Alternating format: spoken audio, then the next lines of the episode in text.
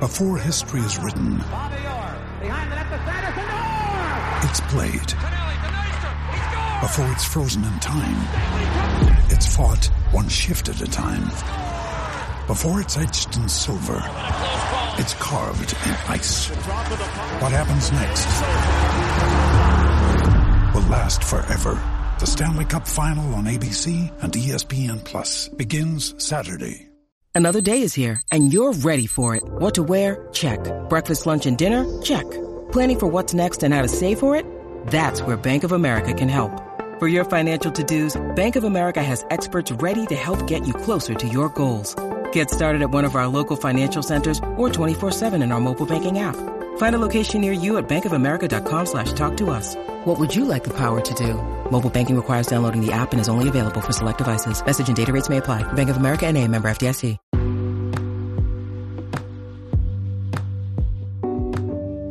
This episode of the podcast is brought to you by Grand Lighthouse Coffee. Grand Lighthouse Coffee is the e-commerce business that sells certified organic fair trade coffee, either whole bean or grinded. Chemicals do not touch the beans, and the farmers who grow the green coffee are paid and treated fairly. Coffee beans are made to order so you will get freshly roasted beans no later than 7 days after being roasted. Grand Lighthouse also provides memberships for families and businesses depending on how much coffee you purchase per month. For more information and updates, follow like them on Instagram, Facebook at Grand Lighthouse Coffee, or visit their website at grandlighthousecoffee.com. And don't forget to use your promo code EastWest to get 10% off.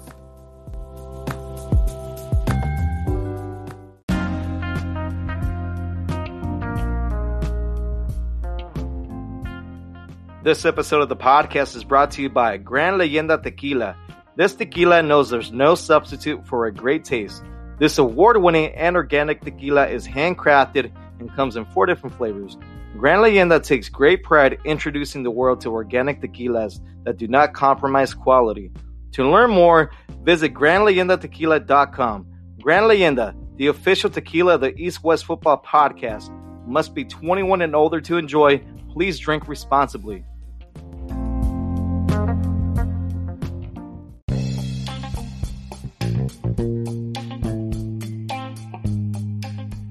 This episode of the podcast is also brought to you by Thrive Fantasy. Thrive Fantasy is a daily fantasy sports app for player props.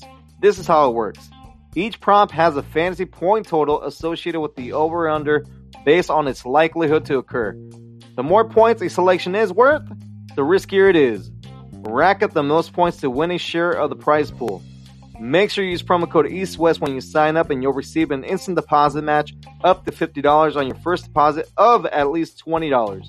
Download Thrive Fantasy from the App Store, Google Play Store, or by visiting their website, thrivefantasy.com. Sign up and prop up today. Life and football are very similar. Without an identity, you will not achieve your ultimate prize. Defense wins championships. Pride and passion meet success. You gotta love what you do. Thank you for listening to the East West Football Podcast with Jerry Martinez, Kendall Whitley, and now here is your host, Fidel Barraza. Thank you for listening to the East West Football Podcast. Jerry Kendall. It's been a while. How you guys doing? Hey man, I'm doing good, man. I'm happy to be back. It's been a long time, man. Just feel like we're just starting fresh again, man. I miss miss both you guys. Let me let's get let's get back to, let's get back to it, man. It's crazy, right? Because when we're recording this right now, March 8th, we our first episode is March 2nd. It's a very surreal moment.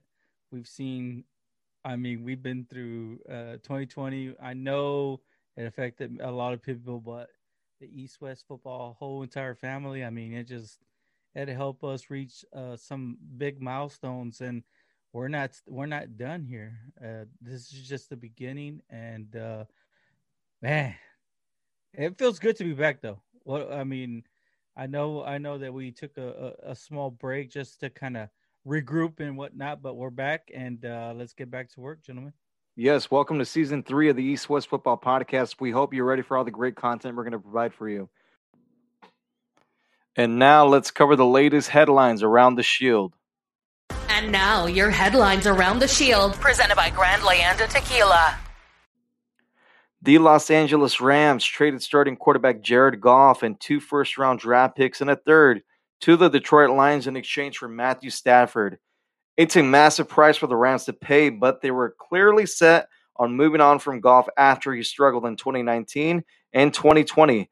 The trade comes less than two years after Goff signed a massive four year, $134 million contract with the Rams, which is through 2024. All right, guys, let me get your thoughts on this.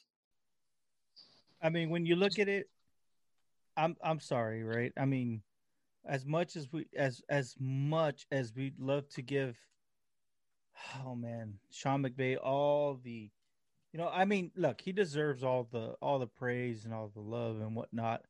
But when you when you stop and you look at it, that his his quarterback as the Rams quarterback, right? I'm not talking about Matt Stafford. He had several limitations. I mean, if you look at it, he couldn't really do a, a drop back. I mean, he just kind of sit, stand there, and kind of like, you know, would wait for his receiver to get open, and then McVay would have to actually tell him where to throw the ball. So, I mean, when you add, you know, Matt Stafford into the equation, and it adds a different element. I mean, you got somebody knows how to play the quarterback, still has a strong arm, uh, has been in the league for a few years now. I mean, he's still he's still one of the toughest competitors out there. But man, I mean, when you stop, you look at it, what happens if this doesn't work? That's my biggest question. If this doesn't work, right? Because Stafford has never been to a uh number one, Stafford has not been to I mean, not even a, a conference championship and or a Super Bowl. So if this experiment doesn't work out, does that mean that Sean McVay is on the uh, hot seat? Well, they definitely put all their chips in the middle of the table now with uh, the inquiring Matthew Stafford. I mean, yes, to me, it's kind of Super Bowl or bust for the Los Angeles Rams. Yep, I um I completely agree there, Richard Fidel and, and you too, Jerry. I think um the Rams won this deal for right now because you know, yeah, I know Stafford, you know, he's in, he's in his thirties or whatnot, but the Rams are ready to win now. They're pretty young on the defensive side of the ball. You know, they got a Ramsey locked up, they got Donald, and they got some pieces there on offense. Um, I just think Stafford's going to make them be a better team for right now. Goff wasn't really getting it done. Yeah, he did get them to a Super Bowl, but I think from from from the Rams standpoint with Stafford, I think this is probably the best team Stafford's ever been around from all around. Like he has a running game, he has a defense, he got playmakers on the outside. He doesn't have to do it all by himself like he had to do in Detroit. So I think the Rams, instantly when they made this deal, I think the Rams are top 14 in, in the NFC instantly. I think the I think the Rams would be there. Um, from the from the Detroit Lions standpoint, I think in the long haul it's going to look better for Detroit. They got these first round, they they, they have to hit with these first with these picks but they got they got they got these first round picks. I think they have to get a wide receiver because I think their top three wide receivers are all free agents. So and, I'm, and I've and I've been hearing that they might tag um Kenny Golladay and bring him back, but still there's still one. Golladay's um Marvin Jones a free agent, and um, Danny Amendola he's out of door. He's a free agent. Who knows where they're going to go? So um Detroit has to. I think, and they got a third this year, I believe. Was it third? Uh, it was going to be. It was two first, and then a, a third as well for this. Yeah, yeah. I, so Detroit, they got they they have some things they got to do. They got a new they got a new coach in there. So um, it's two teams going in two different directions. So to be interesting to see. I don't think Detroit going to go quarterback in the first round. I know I've seen some reports they still might go quarterback. I think Goff is Goff is going to be their guy for right now. They're going to try to build that team around them, and you know we'll see how it goes. But I definitely think initially, in the short term, the Rams got they got the better end of this deal. The Philadelphia Eagles traded quarterback Carson Wentz to the Indianapolis Colts for a 2021 third round draft pick and a conditional 2022 second round draft pick that could turn into a first rounder. The Colts now have the replacement for quarterback Philip Rivers, and the Jalen Hurts era in Philadelphia has officially started. Yeah, uh, this this is a great deal for for um the Colts. I think. I mean, I think we we I think us three and everybody else we thought this probably was the best fit. I know it was some rumors that maybe he would go to Chicago or I even heard the Patriots or somebody else, but I think it's a good it's a it was it's a great fit for Wentz. He gets re, um, reunited with um Frank Reich and whatnot in Indianapolis. They got some pieces there, Michael Pittman, and they got the running back Jonathan Taylor, Nyheim Hines, um Alie-Cox and Jack Doyle tight end. Um, I believe is Doyle is Jack Doyle a free agent? I don't, I don't, I'm not for sure. No, I, I, Uh, he, I'm not sure. I'm double check. Okay, yeah. Well, yeah, they they they he- they got some weapons there, and um, I think they need to add another playmaker. But I think this is a match made in heaven for Carson Wentz. Um, the great offensive line, and I think Frank Reich is going to be able to get the best out of Carson Wentz there. I think on Carson Wentz, I think I think he's out. He's going to be out. He can play the big chip on his shoulder. Um, I think he's to be he's to be fueled. Man, he's to be motivated. I think it's a great deal for the um for the coach. Great deal for Carson Wentz. Um, the Eagles, on the other hand, I just, I mean, it looks like they're, to go for Jalen Hurts, and I, I mean, I don't think they have an, uh, have no other choice. I mean, they, just be, I guess they want to build a team around Hurts to see what he can do. But I, I do, I like what the um what the coach are going. I like, I like the direction they're going. I think Carson Wentz, he's to play good this year. Yeah, because it, it was insane, right? Because they they took on the largest cap hit, I believe, in the process. Right, I'm talking about the Colts here. Um, but when you stop and you look at it, yes, I mean Carson Wentz had his best years, right, with having Frank Reich. But when you stop, you look at it like, wow, what a brilliant job by the Indianapolis Colts. I think that they they did not waver. They did not give up that first round. Now I understand that the, the that the 2022 selection could escalate to a first round, but still one first round pick and a second round pick for you know a potential MVP type quarterback. Wow, I tell you this, the Colts are just they just know they have team building 101 down to the T in this in this new era. And I think the way the Colts are, you know, they're in the up they're in the uptrend right now as far as you know everything was just coming together so smoothly with the running game. Yeah, they but the offensive line they still need a couple pieces. I think they had a retirement a retirement in the left tackle position, but still, you know, they got Quenton Nelson still relatively young. You know, they had their their running game starting to step up, and then the wide receivers are starting to look good. I know that T.Y. Hilton might not be back this year, this season, but still, when you look at it, that defensive line is just hitting on all cylinders. They got the right offensive coordinator, defensive coordinator. Man, the Colts are going to be a team to watch out. I'm not saying it's going to be immediate impact. Uh, wow, it has the possibility to be immediate impact, but I'm just saying overall, when you stop, you look at it like long term. Watch out, the Colts have their quarterback of the future eh, from what from what it looks like, and they look like a team that's going to be up there. And man, how crazy, right? The AFC, look how stacked they are now with, with star quarterbacks. It's insane. Yeah, and, and I mean, to me, I mean, it was a win-win situation for Indianapolis. They knew that Carson Wentz wanted to go there. He, the other team that was in on this, you know, on the trade for Carson Wentz was the Chicago Bears. Uh, but you know, rumors came out um, saying that Carson didn't want to go there. He didn't like their offensive line. He didn't want to play in the cold. He wanted to play with Frank Reich and the Indianapolis Colts, and the Eagles had no choice but to trade him there. So um, that was a great job by the Colts. You know, not giving up too much, but also you're getting in return a potential franchise quarterback. Let's not forget, a couple years back, he was having an MVP season until he tore his ACL against the Los Angeles Rams. So um, we'll see what Indianapolis does, but they're definitely a team that's ready to win now. Offensive lineman Isaiah Wilson is getting a new start with a fresh franchise following a disastrous rookie campaign. Wilson, the 2020 first round pick of the Tennessee Titans, has been traded to the Miami Dolphins. NFL insider Ian Rapoport reported on Monday. The Titans are sending Wilson, a 2022 seventh round pick, to the Dolphins for a 2021 seventh rounder. That's that's a very interesting trade right there because I think out of all the mock drafts I've seen, they had um the Dolphins taking um the tackle out of I, I want to say Oregon Sewell.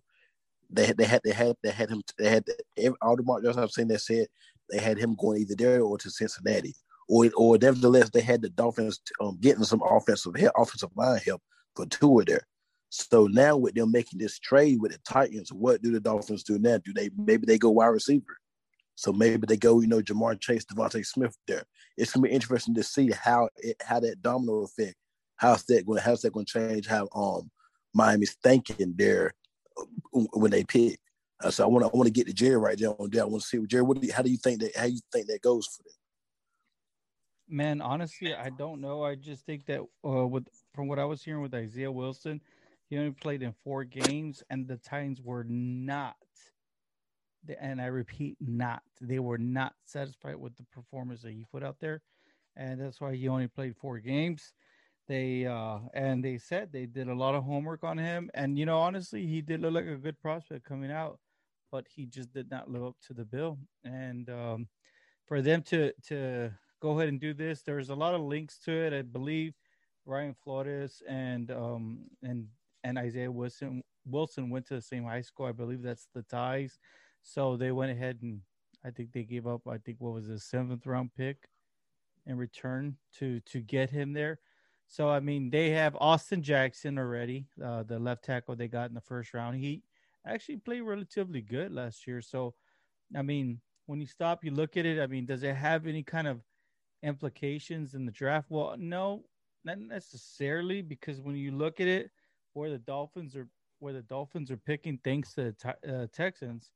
I mean, when you got Penei Sewell, I mean, you can literally I mean, Penei Sewell or even the quarterback since situation, I think this is going to be one of the craziest drafts because either it could either be so many trades or there could be no trades in the in the top 10. So this is where it gets really crazy. But I'll tell you this, if if they see it there, obviously Miami right now, they have their problems at quarterback, right? Because you have the locker room t- uh, talking about Tua, uh, Brian Flores talked about or people were uh, they were kind of saying that he was that the coach Flores wasn't really all in and wanted Ryan Fitzpatrick more than Tua. So there's just so many storylines in Miami. They're they're also in the right path, right? They're on their way up. So this is going to be some interesting storyline. I think if anything, they got him as a swing tackle in hopes to uh, get Isaiah Wilson as a um, um, anything like a swing tackle. Maybe that can be maybe can become a starter down the line. The Dallas Cowboys and quarterback Dak Prescott have officially agreed on a new contract. Let's go to Jerry with the details. Yes, so it's uh, four years. It's uh, right now the numbers say 160. It could escalate to one uh, 164 million, but uh, it's 66 million at signing and uh, it's uh, 75 million on the first year. Uh, basically, yeah. So in the first three years, he is fully guaranteed 126 million dollars. So yeah, uh, Dak Prescott just became uh, one of the most wealthiest uh, quarterbacks in some time. I believe his market is his annual salary for the first three years is going to be about 42 million. So he's going to be one of the highest paid quarterbacks as well. And then year four, um, he'll he'll have an annual salary of 34 million, but he'll be at the tender age of 31. And uh, interesting, uh, some interesting uh, nuggets that he that you that we see in the actual contract is he has a no trade clause in there and a no franchise tag clause in there. So he definitely owns his own rights after the fourth year. Well, well, Jerry, let me start off with you. Let me get your thoughts. I mean, you as a Cowboy fan, I mean, are you happy? Like, what are your emotions when you read the report that he signed a contract? Honestly, after seeing that gruesome um, ankle injury and and being able to go back and watch film on him, uh, especially last year to this year, uh, even to the year before, like his progression is as as a player, as a leader, it's it's second to none. I'll tell you this much right now. Uh, in the beginning, I was kind of maybe one of his more harsh critics, uh, but I will say this. I mean, as what I've seen on tape is, I see a quarterback that understands his limitations, but also understands his strengths, and he's really he's really developed himself to being a better quarterback. I mean, you can see. I mean, people were mocking him when he was doing you know, it looked like a dance, right? Which is the hip dance and whatnot. But actually, that's actually perfect form for any quarterback. I mean, literally, you're if you're right-handed, if you're let's just give you, I'm giving you a quick example. If you're right-handed, you, that left elbow should not that left elbow should not be used. That left elbow should stay in its place, close to close to the quarterback's chest, but in the direction of his of his receiver that he's throwing it to so uh, it, it's crazy because when you look at his tape, he's throwing he's throwing with perfect technique, and I just think that from here on out, I think Dak is going to get better and better because he understands his limitations and he works towards his strengths. He does he's not trying to be anybody else but himself, and uh, well deserved. Um, I'm grateful this is done with and it's over with. Um, uh, the one thing that was really annoying was uh, hearing people saying like, you know, oh, he's not going to sign. They're going he the Cowboys are not going to sign him. They're going to lose him. Uh, that that was one of the most annoyingest things ever. I mean, I was hearing today like, oh, the Cowboys are not going to sign him. Besides, he they're in field for Justin Fields. I mean, to me, I I mean, I understand, I hear it, and yeah, there is a possibility that could have happened, but. I mean, right now you have all the pieces in place. I don't think Dak wants to play anywhere else but Dallas. Kendall. Yeah, this um, I'm just happy for you know you guys know I'm a big sports talk show fan, so I oh, love watching man. my shows and whatnot, and Skip and Shannon and First Take. I mean, and, and etc. I'm glad I don't have to hear hear them talk about this no more. Now, of course, they're going to talk about for the next couple of days the details yeah. of the deal. Because that's all you're going to hear um, when you turn on the TV. Yeah. So, but um, as my buddy Skip Bayless says, how about them Cowboys, man? I mean, it, it's it's a good day for to be a Cowboy fan. I'm not a Cowboy fan. I like I like the Cowboys, but I'm not a Cowboys fan. But um, it's a good day to be a Cowboys fan. Good day to be in, be in the state of Texas. Um, good day to be a Dak Prescott fan, even if you don't like the Cowboys. I, I love Dak Prescott. I've had the pleasure to see him up close in, in person, see him play a couple years ago. I mean, he's the real deal. Um, they got the talent around him. But the interesting thing is, I mean, they gave Dak this money, whatnot. Now, can they show us some things on the defense? Do they, how much money they're going to have to spend there? Um, Michael Gallup, I believe he's going to be afraid after this upcoming season. So I mean, I mean, I, I doubt. I, I'm, I'm, gonna say I don't think he's gonna. I don't think Gallup would be in Dallas after this year. I know I'm going out on a limb right now because it is really early, but I mean, where they? I don't know how the hell they're gonna be able to pay him. But um, the defense. I mean, Tank Lawrence, he's eating up. He's getting a lot of money. Jaylon Smith is now. You know, um, soon Vendor is his contract. It, it's gonna be time to pay him. So I think Dallas, um, going into this draft, I'm glad this is over. They can get over this right here, and they're going into the draft. And I think they're going. They, they need to address the, the secondary situation, the secondary position, and get a corner, get a get a safety. Um, I think they're okay at linebacker. You always could use some depth. Um, get another pass rusher. But I think um this puts Dallas. it, it gives them another month and a half because the draft is only like a month or so away to focus on. Okay, let's see what we can do, and then we still got free agency that starts here in a few days, well next week. So I think uh, uh it's great timing by the camera. They didn't do it like Jerry Jones says.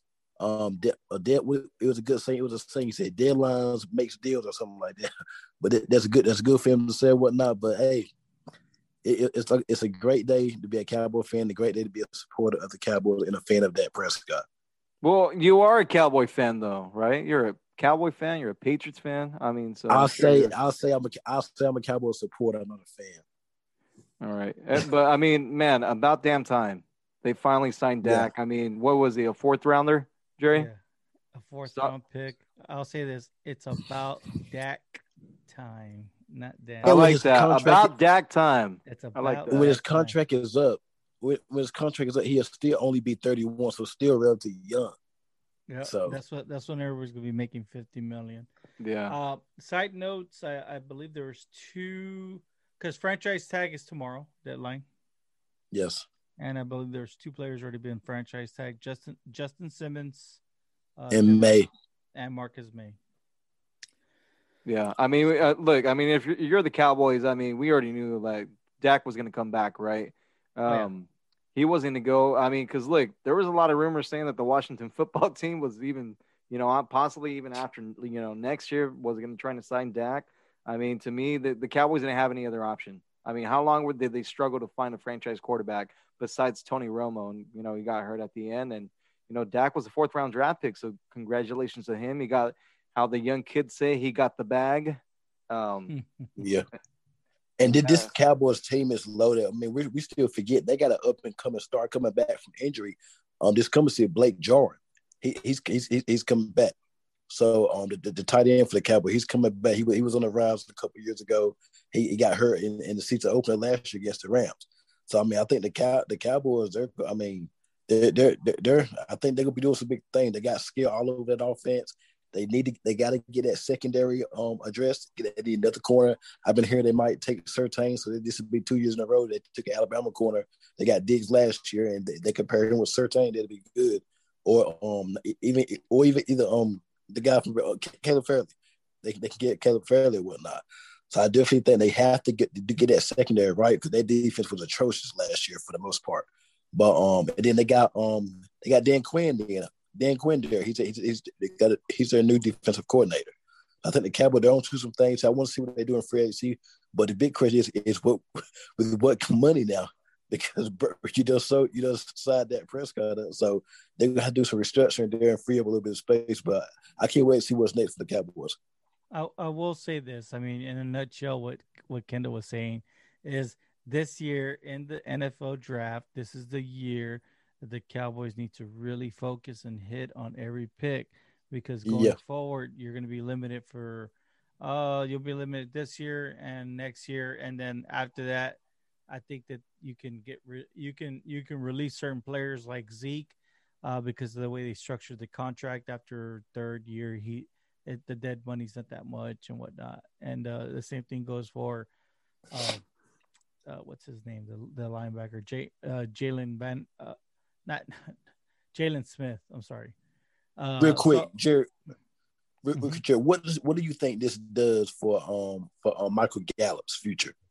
Yeah, I, I don't I don't see the Cowboys being able to re-sign Gallup, so Gallup they will lose Gallup in free agency next year.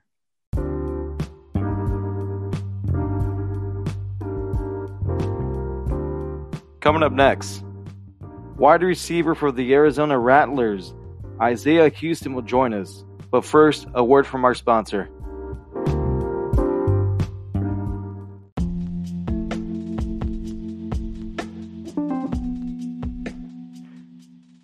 Whether you're flexing your faith or customizing clothes, Lambs of God Designs is a place to go. Check out the latest merch at lambsofgod.faith.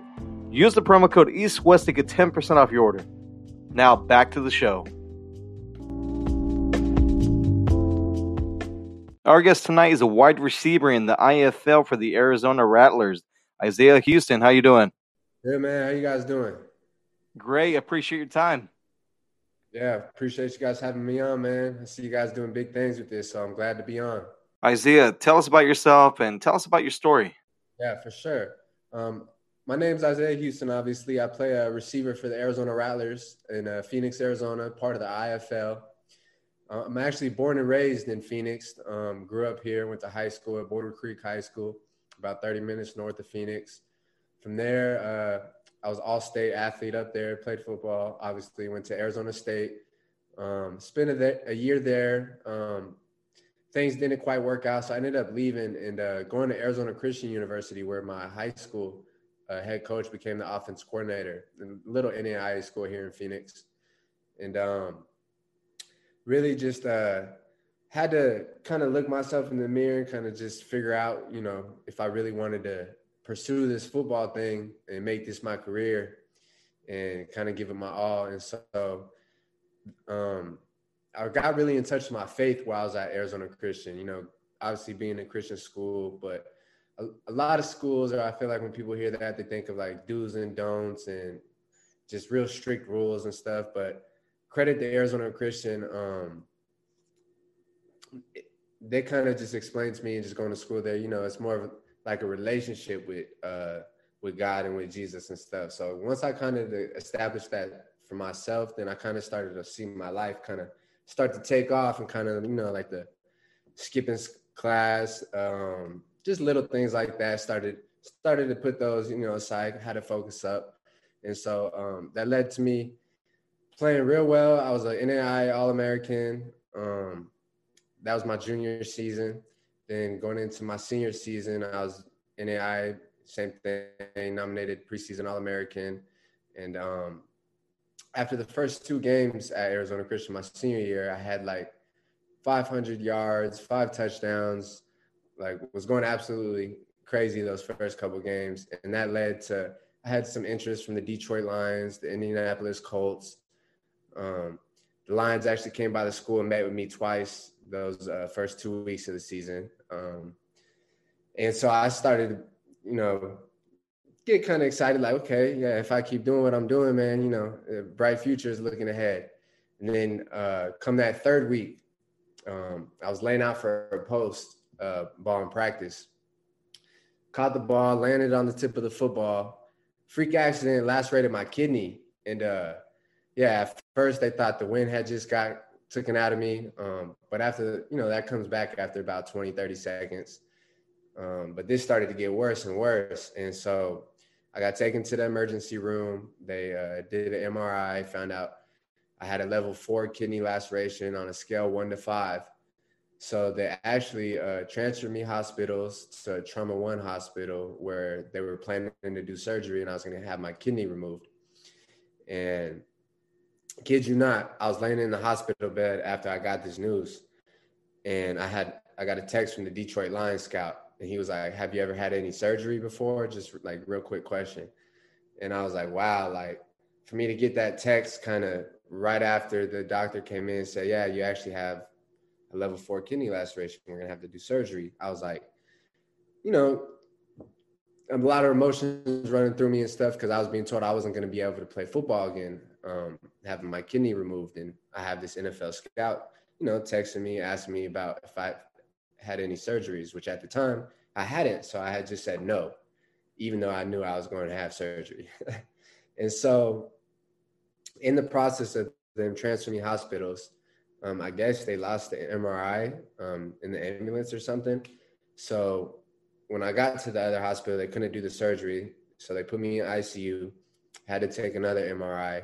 there. And when they did, that one wouldn't download to the computer systems or something. It was like weird stuff, stuff that doesn't happen in hospitals.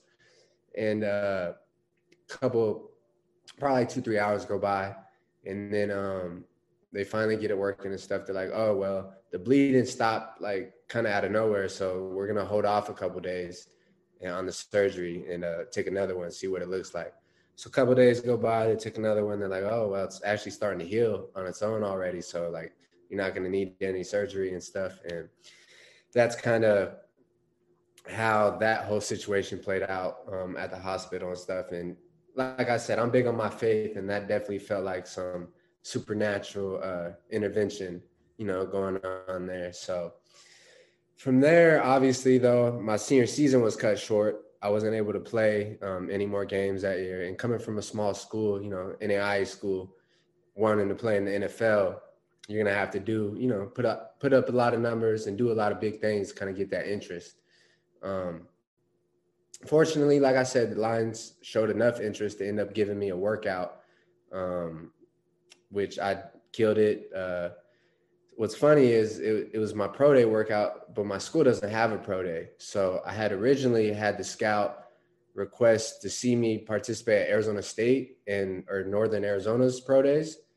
And for whatever reason, both those schools uh, said no, they wouldn't allow me to participate, which, you know, I thought was kind of odd considering I had went to Arizona State um, for a year. And also, you know, I'm a local kid. My dad played ball at NAU, but um, whatever, you know, uh, they wouldn't let me participate. So the scout said, you know, I'll just come and put you through the workout myself. So he came by, put me through a pro day workout, ended up 4 4, like 38 inch vertical, 660, three cone drill. Killed it, you know, killed the routes and stuff. I was hoping to get into rookie mini camp with him.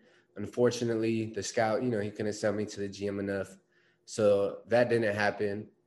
From there, you know, I was kind of looking at the next step, and I was seen running routes by a gentleman um, named Will Lewis, who was the player personnel for the XFL Houston franchise uh, two years ago when that was going, or last year. Um, and he liked me, uh, just saw me running routes one day up at ASU with a couple NFL DBs, and he noticed me, called me over, asked me for my info and stuff.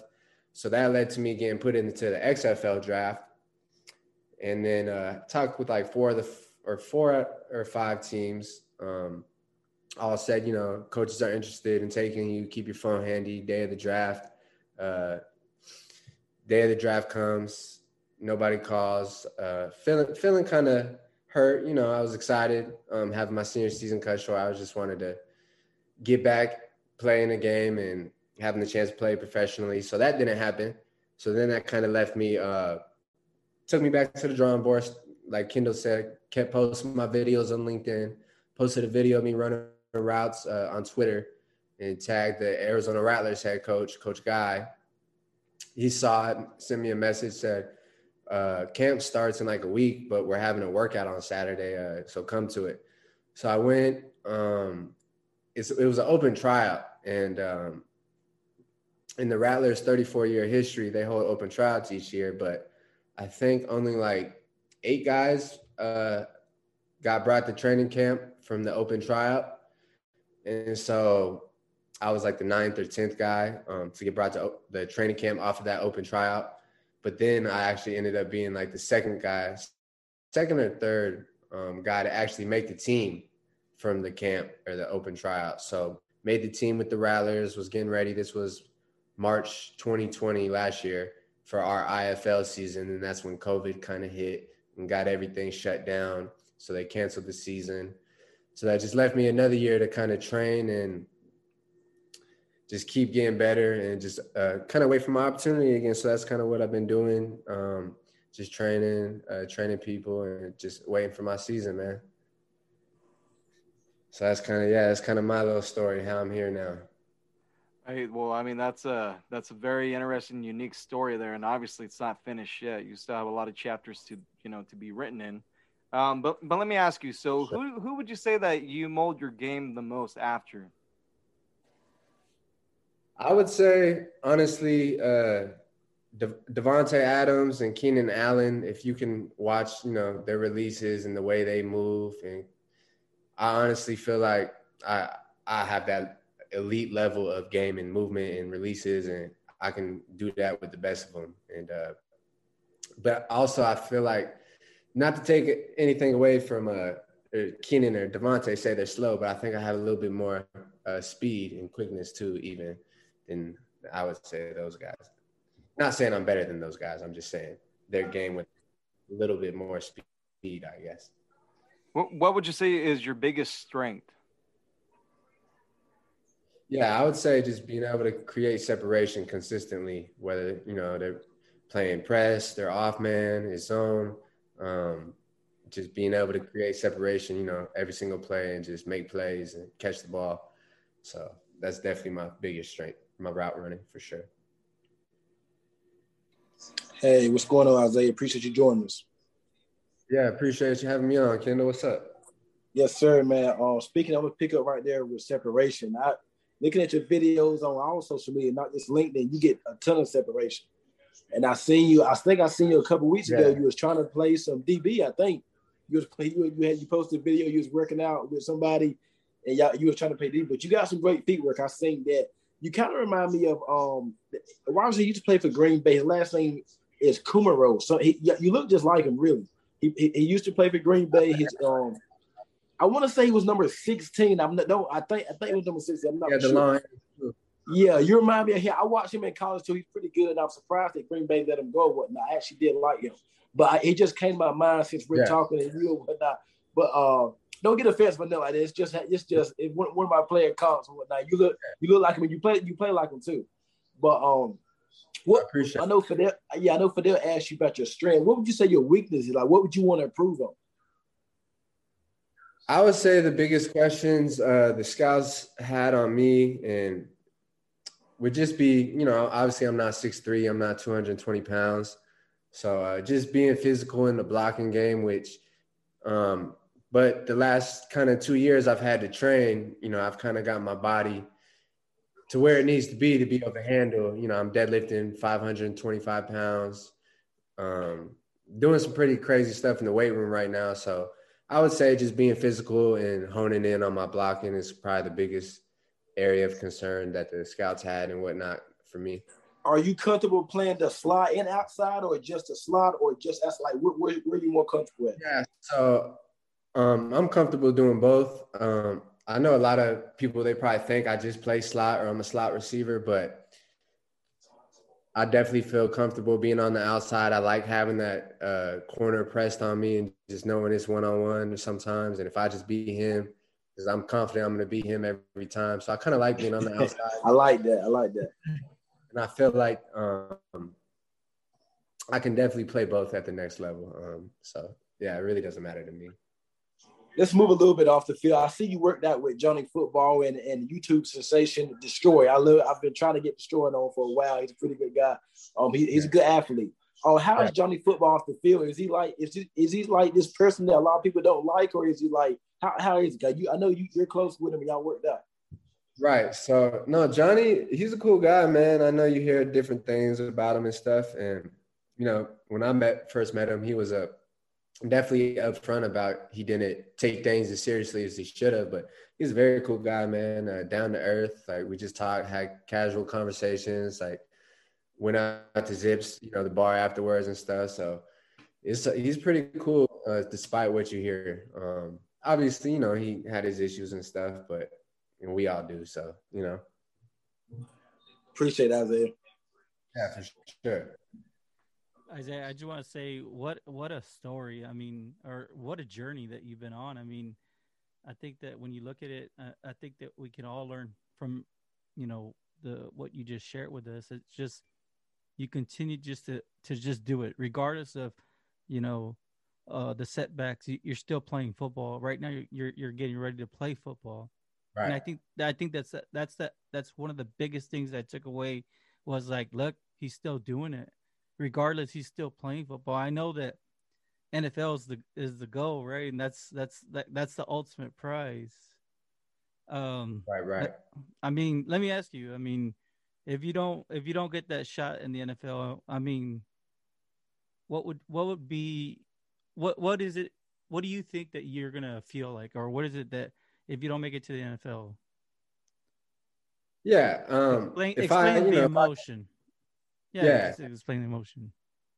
Had I gotten hurt and kind of just said, you know, oh well, and kind of not kept playing like you said, I think it would have been definitely a lot of regrets and a a lot of looking back like, dang man, I should have kept going. So the fact that I gave myself the opportunity just by even deciding, you know, um, I'm gonna come back because off the kidney laceration, I had lost like 30 pounds. I had to be in bed wow. for like four months, even though I didn't have surgery. So wow. it was a and having that pro day workout with the Lions Scout come up. I had about two, three months to get ready, and I had met my trainer, who's my trainer now, who's my videos and stuff I post. He's always in there. His name's Chad Ek. He was a Olympic lifter. Now he trains a lot of NFL and UFC athletes and stuff. So he, he's really good at what he does. He got me back right in those two, three months to where I needed to be. And then um, just signing with the Rattlers now, like you said, still playing football is, is just a blessing to be real. And my ultimate goal is to play in the NFL because, you know, I know what my talent level and what I'm capable of is NFL caliber, is at the NFL level. Um, but if it doesn't happen, then – I just know that means God got something else bigger for me, man. So I'll be all right at the end of the day. So that's it's all good. Well said, Isaiah.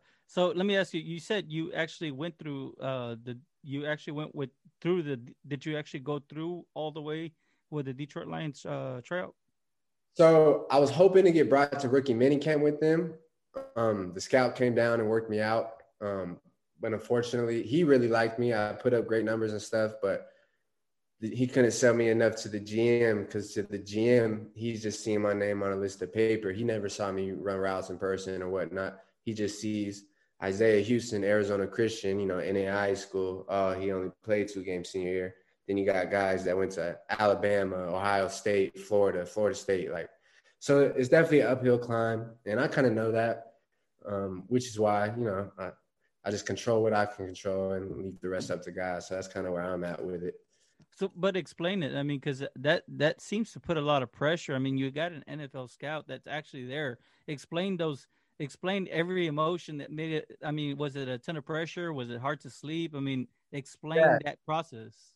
Yeah, definitely. Um, I did my pro day training with my trainer Chad. Like I said, he had mm-hmm. six guys come out. Uh, running back, my boy Jeremy from Louisville, my guy John Ursua, who plays receiver for the Seahawks currently. He was out training with us A couple other guys, and it was a grind, man. Um, up 6 a.m. every day, like two days, three days, whether that's weight room, you know, position work or speed work.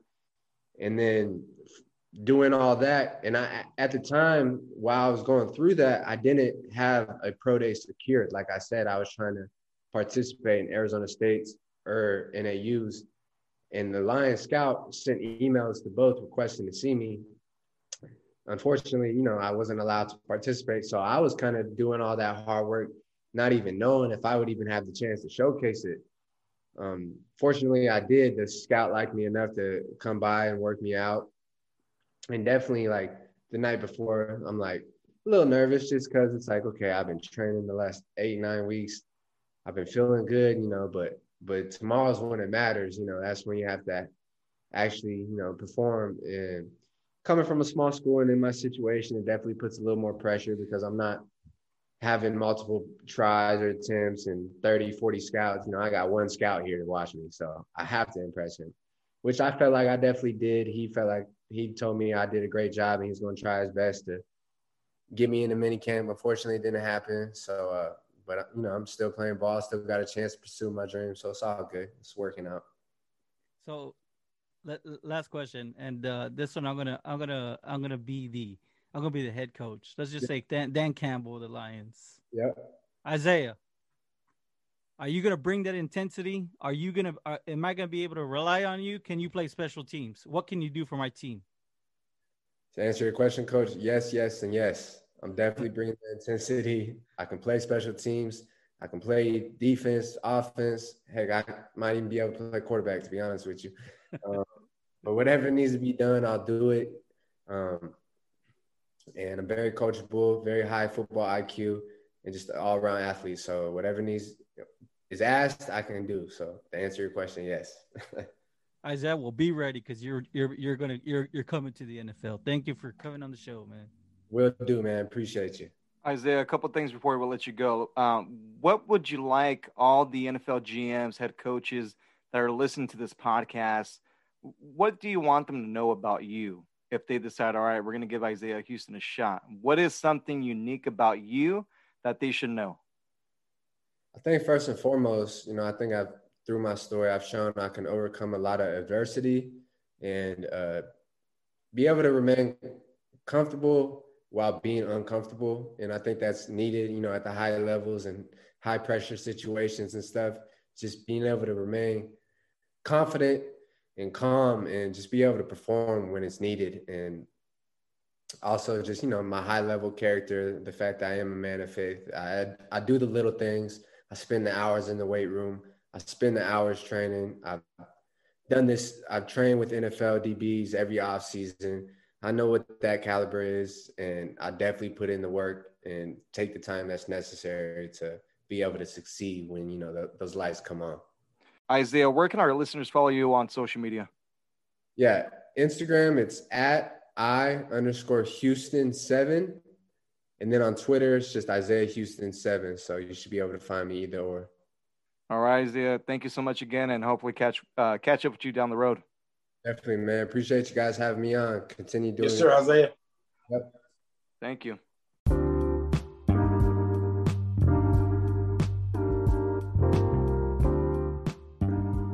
Coming up next, we'll talk about some quarterbacks that might be on the move here soon. But first, a word from our sponsor.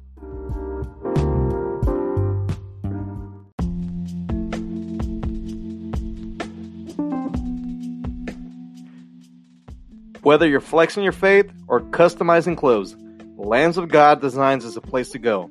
Check out the latest merch at lambsofgod.faith. Use the promo code EastWest to get 10% off your order. Now back to the show.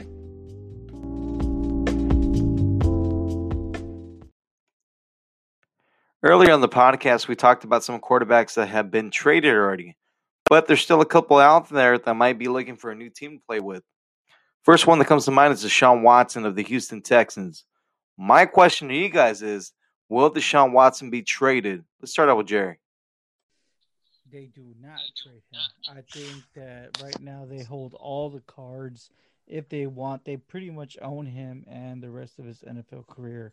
I, I mean, I would hope, I would hope that the Texans would have a little bit more, like, how do I, what's the right word? What's the, what's the uh, proper word I'm looking for? you would hope that that the Texans just understand, like, you know what, this is our opportunity to to gain assets back from what we lost and do a complete rebuild with the vision of the owner and the vision of the uh and of the GM and the and the vision of the coach that they brought in because obviously they all three of them are in harmony with each other except for Deshaun Watson. So I mean ideally I don't I, I wouldn't want to trade him. I mean if I owned it even regardless of what he said about me and I was the owner, I wouldn't want to trade him. He's he's he's a playmaker, man. He's Yeah. he sells he sells jerseys. He puts Yeah. he puts seats. So I mean, I don't see them making any kind of move right now. Um, I I just don't see it. But I know that if they do try to make a move anywhere else, I know he has a no trade clause. So this could be this could get really messy. Uh, yeah, I mean, unpopular opinion, but you're right. The Texans don't have to trade him. I mean, he just signed his contract back in September. I mean, the question is what happened from then to now. Um, he's actually, well, not him uh, specifically, but I believe his agent has came out and uh, named some teams that he would prefer to play with. Um, one of them being the Miami Dolphins, and the other one being the New York Jets. I think as we get close to the draft, well, the first answer to the question, I think they are going to trade them. I think as we get close to the draft, this story is going to heat up, and it's it's going it's going to heat up quick. So as soon as agency dies down a little bit, we get probably about around about the middle of April. So within the next month, I think they're going to trade them. And if I had if I had my pick, I would say they're going to trade to the Jets because the Jets and the Dolphins are, are the only teams that has the ammo to, to acquire them. So I think um they're going to end up t- trading them to the Jets. Some teams will get desperate. They're going to throw in a couple of extra picks, and the um the, the, the Texans they're going to lose their stink. They're going to say, "Listen, we might as well go and get something for them right now." The, the draft is approaching. The Texans they don't have no no first. They don't have no picks. to- They don't have a lot of picks this year. I don't think they have a first. So the Jets can give them two those two firsts or, or those two six. They can give those give them those picks. I think the Jets. I think they're going to do it. I think I think as we get closer to the draft within the next month or so, I think something's going to happen there. My So I- question is, my question would be though, why would you want to leave one losing team to another losing team? I mean, I mean, not to say Jets are going to make the Super Bowl next year, but I mean, they have a lot of work to do. I mean, new uh, head coach Robert Saleh. I mean, he's got to fix the mess that Adam Gase left them. Um, I mean, the only the logical destination would be uh, the Miami Dolphins. I mean, obviously, there's been multiple, you know, speculation re- reports leaking out of Miami about Tua, you know, being or practicing hard, um, not understanding the playbook, and we've seen, well, we've heard some comments, right, when you know uh, players are being asked from Alabama who they prefer to play with, Mac Jones or Tua Tagovailoa, and most of them are saying Mac Jones. So I mean, to me, that just kind of seemed like a better situation with the Texans. You you get some draft picks back, you get a, a potential franchise quarterback there in uh, in Houston, and I think that's the probably the most likely destination if this were to happen. Check this out. I got a I got an interesting um story for you right here. An interesting idea. Um, and I, I was listening to my, to my show earlier, Skip and Shannon, and they brought they said John McClain. He I mean, is it with John McClain? I think he reports for the Houston Texans. Yep. And he said that he's been hearing that the um the Texans since when JJ Watt went to the Cardinals or whatnot, went to the Cardinals or whatnot, that broke the idea of the Cardinals Mhm. sending Kyler Murray to the Texans for in some picks for Deshaun Watson. Now it's just it's just something that John now John McClain listen listen now John McClain he's he's a well known um, report, reporter for the Texans and when he talks I know I, I tend to listen I really I've always respected John McClain and he said that um it brings up the question should the Cardinals even approach the Texans and, and reunite Deshaun Watson with with his former receiver um DeAndre Hopkins in Arizona and and, and that'll bring um Kyler Murray to Houston. You know, he's from the Texas area. So I actually I, I thought of, I was listening early, I was working. I said, hey, that's not, but it would it would be it wouldn't just be a play for player trade. They would actually they would want picks. So I don't think the Texans would turn down Kyler Murray and two first round picks. I like that. I like it though.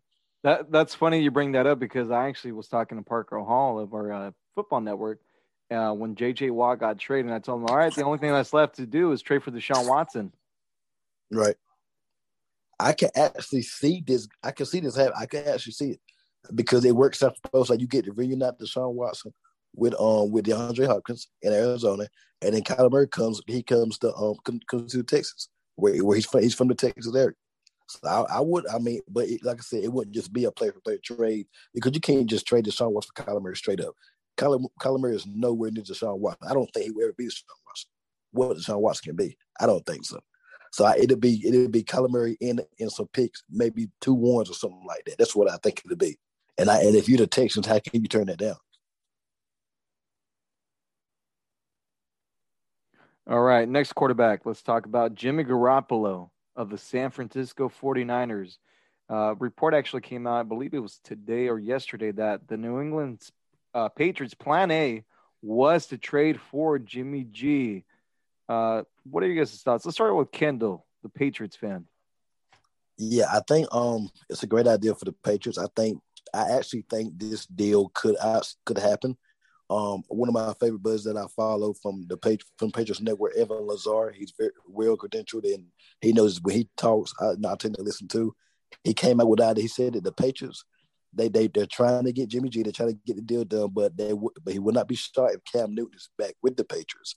So w- what I'm saying is, I think that um I think this deal I can see the Patriots making this deal and maybe it'd be like a player for player. Um, how about trading Stephon Gilmore to the 49ers because the San Francisco 49ers, they have a need at corner. Richard Sherman being out, he, he's gone, and and and um the Patriots get Garoppolo. So it's a trade for trade. I mean, I mean, I think the, the thing about Garoppolo is can he stay healthy? He couldn't stay healthy when he started for the Patriots. He started three he started three games. His second game, he got hurt against Dolphins. So I think it'll be very interesting to see what happens there.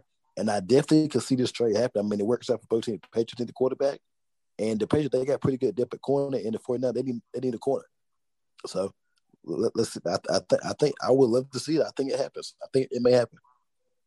Yeah, anything is possible, right? I think that that's the one thing that we've learned with the NFL. I mean, they pulled off a miraculous season in a, you know, and and what, uh, one of the most infamous years for lack of better terms, right? I think uh, 2020 was a very difficult year for a lot of people, and the NFL still managed to pull a season out and a Super Bowl and Pro Bowls and stuff like that. So when you stop, you look at the big picture. I think anything is possible, but when it comes to Jimmy G, I mean, people want to automatically put on there that he understands the Patriot way and it's not too big for him.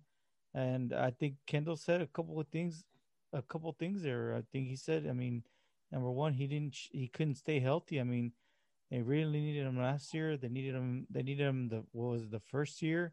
So I mean, you got injuries that are piling up. I think that, uh yeah, we saw Cam. Cam had some games where he looked good, and he had like one game where he looked like he was catching on, and then the rest he struggled. And uh, so I think anything is possible.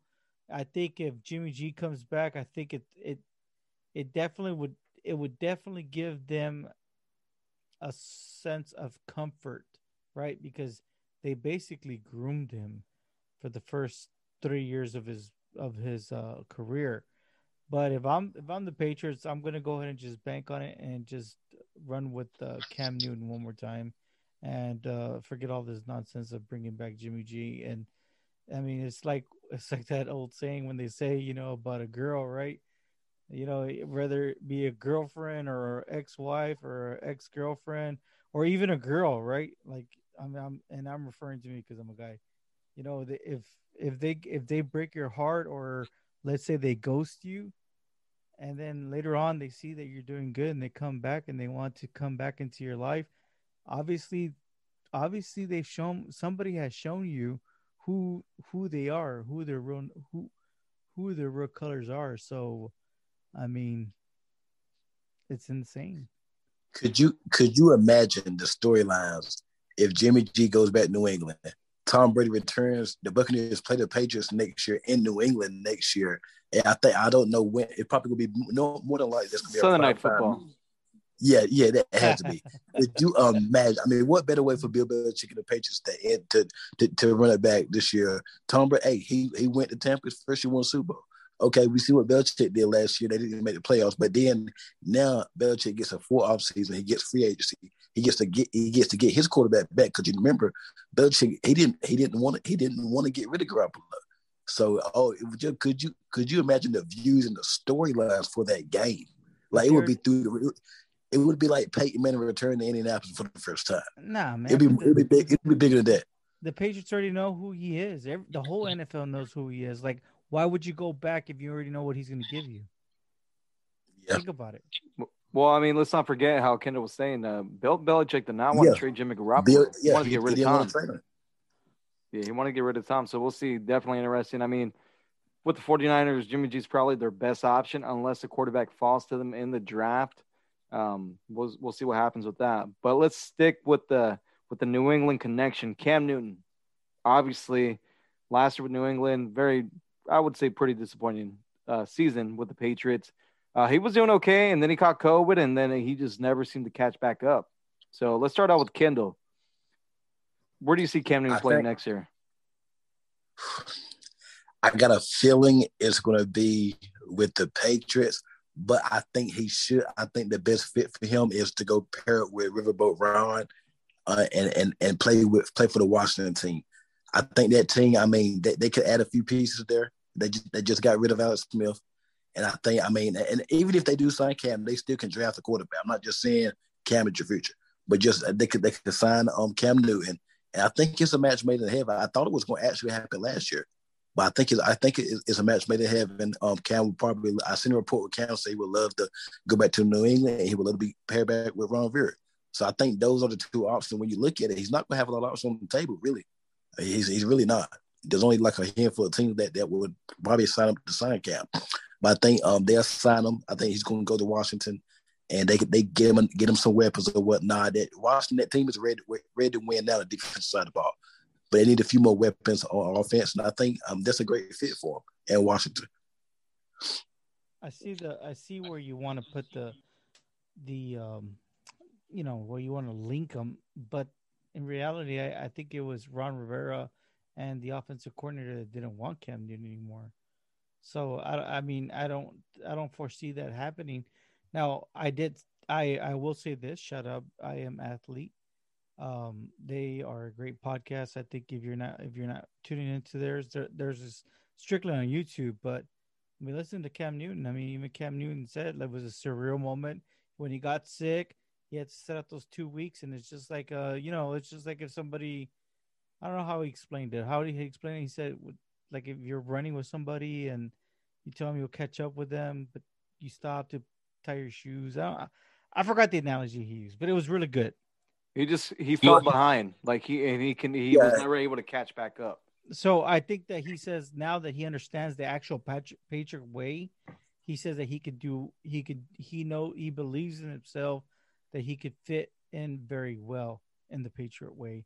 So I mean, ideally, I think if I'm the Patriots, I bring him in because honestly, you're going to get the same kind of.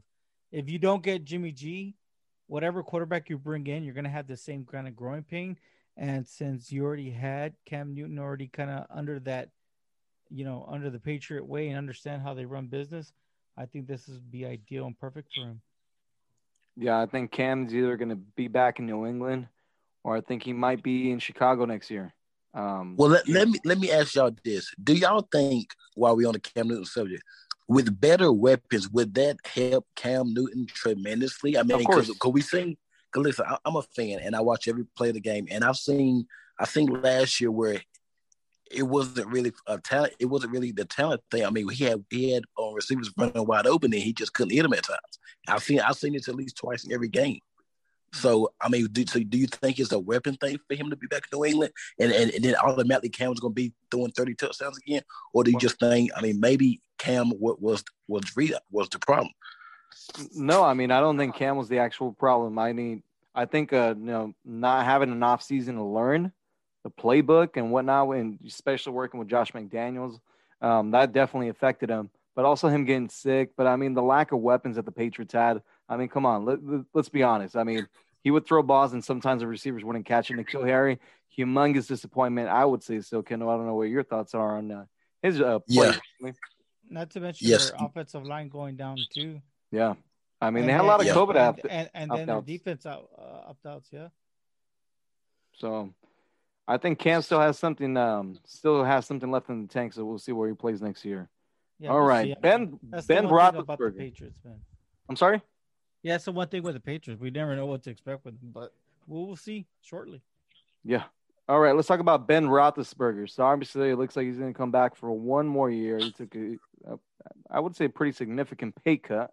Um, what do you guys feel about the move? Do you guys felt that maybe Pittsburgh should have moved on, or you guys are okay with Ben coming back?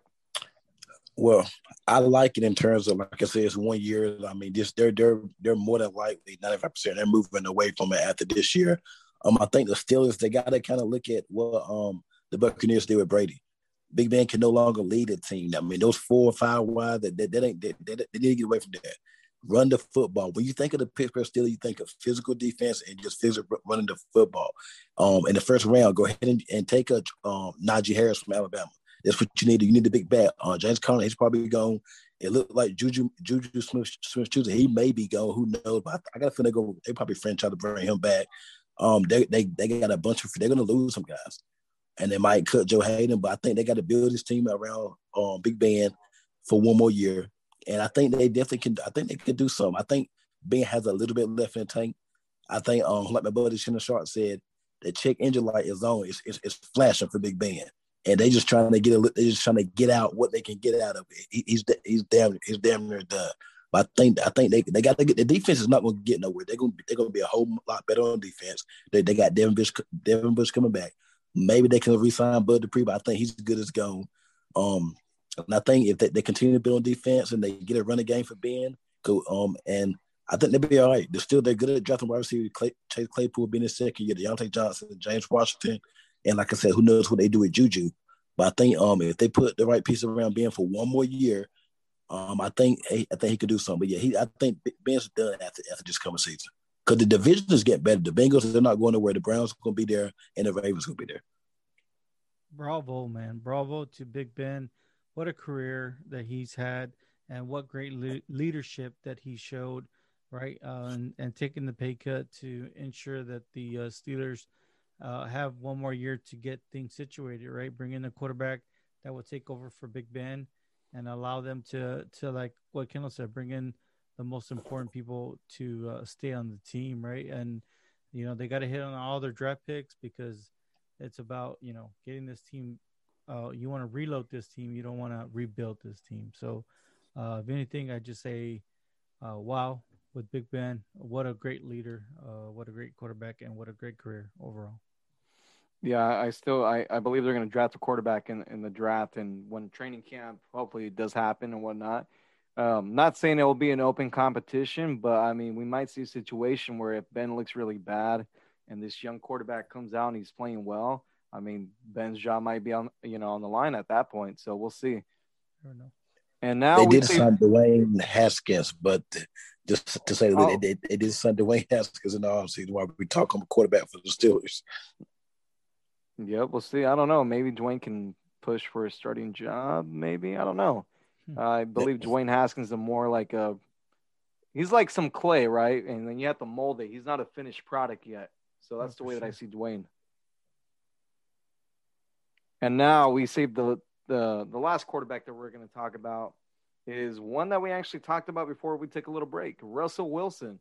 As you guys can recall on the last episode of the East West Football Podcast, uh, he talked to Dan Patrick and he had a very interesting interview. Pretty much didn't sound like he was happy with Seattle. Well, now report multiple uh, reports have came out uh, saying that Russell Wilson is not happy in Seattle and he has not asked for a trade, but he does have four different teams in mind: uh, Las Vegas, New Orleans, Dallas. But obviously, we know now now that's not going to happen, and then Chicago. So it looks like Chicago is going to make a strong push to trade for what uh, Russell Wilson. So let me get your guys' thoughts on that. Do you guys think he's going to stay with Seattle this year, or he's going to get traded? He'll he'll be with Seattle for this year, but after the after um it, it, it's it's just very rare to see this coming out of Russell Wilson or whatnot because he's not he's kind of he's not quiet but he's kind of laid back. You know he's always saying "Go Hawks" at the end of all his interviews and whatnot. But I think he, he, he nothing's gonna happen this year unless somebody just come with a crazy offer, maybe like like the Chicago Bears, something like that. But I don't think nothing happens this year. I think after um after this year, after this coming season or whatnot, I think we can revisit the conversation. And it's more likely after this year, but just this Seattle thing is getting ugly. It, it's, it's it's messy right now. But I think I think they're going to repair it. I don't think it's it's bad. I don't think it's it's get it's going to get no more worse. But I think it, it's bad right now. But I think they they they're going to mend the fences and Russell Wilson he'll be he'll be fine for this year. Man, I mean it's so sad, right? Because I mean Russell Wilson has basically done it all by himself. I mean, we've seen him run around. Uh, I mean, make un, just make crazy plays, whether on his feet or with his arm. Oh, I mean, I, I understand. I mean, that's the one thing that this team, that the Seahawks, has failed to do in this last three years is is really focus on the offensive line. And I mean, I know they've they've taken chances here and there on the offensive line, but they were miss. But I mean, it's just like a quarterback. If you keep on drafting a quarterback and you're not getting the uh, franchise quarterback, you got to keep on drafting that quarterback until you hit that franchise quarterback. Same thing goes for any position. I mean, if you drafted a certain an offensive lineman, you know, two seasons in a row and you get it bad, that doesn't mean you don't you give up on that offensive line. You surround your quarterback, you protect him, you prolong his career. I mean, he he'll be able to give you another three, four years of great play, you know, blue chip type play if you were to do it. So, if anything, I don't see him going anywhere. Number one, that, that's the first thing. Number two, I think that if anything, it was just one of those things to like kind of like make sure that the that the brass is listening and gets him the help that he needs so he can make the plays that he does all season long.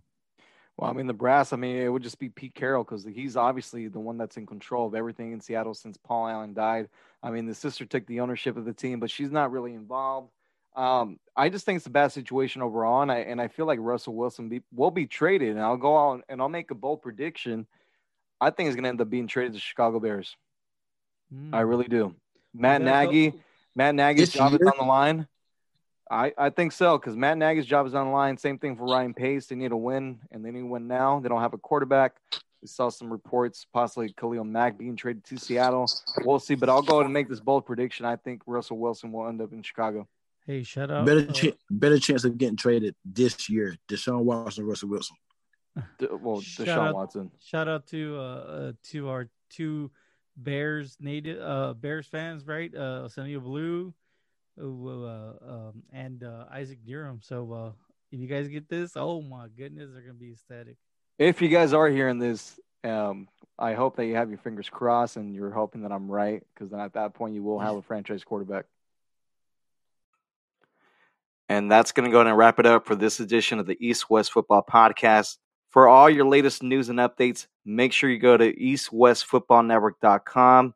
Make sure you subscribe to our podcast and also our new YouTube channel, eastwestfootballnetwork.com.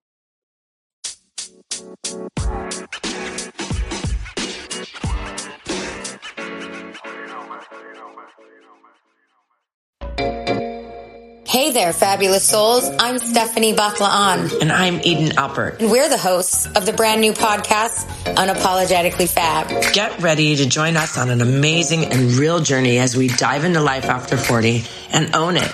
We're all about changing the narrative, leaning into who you are, and living a life by your own design. Join us as we embrace life unapologetically and redefine success. This is Unapologetically Fab, an Electricast production. See you there.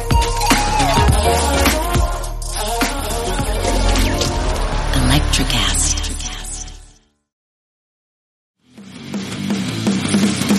Introducing the Deep Leadership Podcast. Leadership is a people business. That's the philosophy of your podcast host, John Rennie. John Rennie. As a former submarine officer who spent 22 years leading businesses in corporate America before starting his own manufacturing business, he knows that leadership matters. Leadership matters. Deep leadership is real world, actionable leadership advice from John and his expert guests. Become a leader worth following.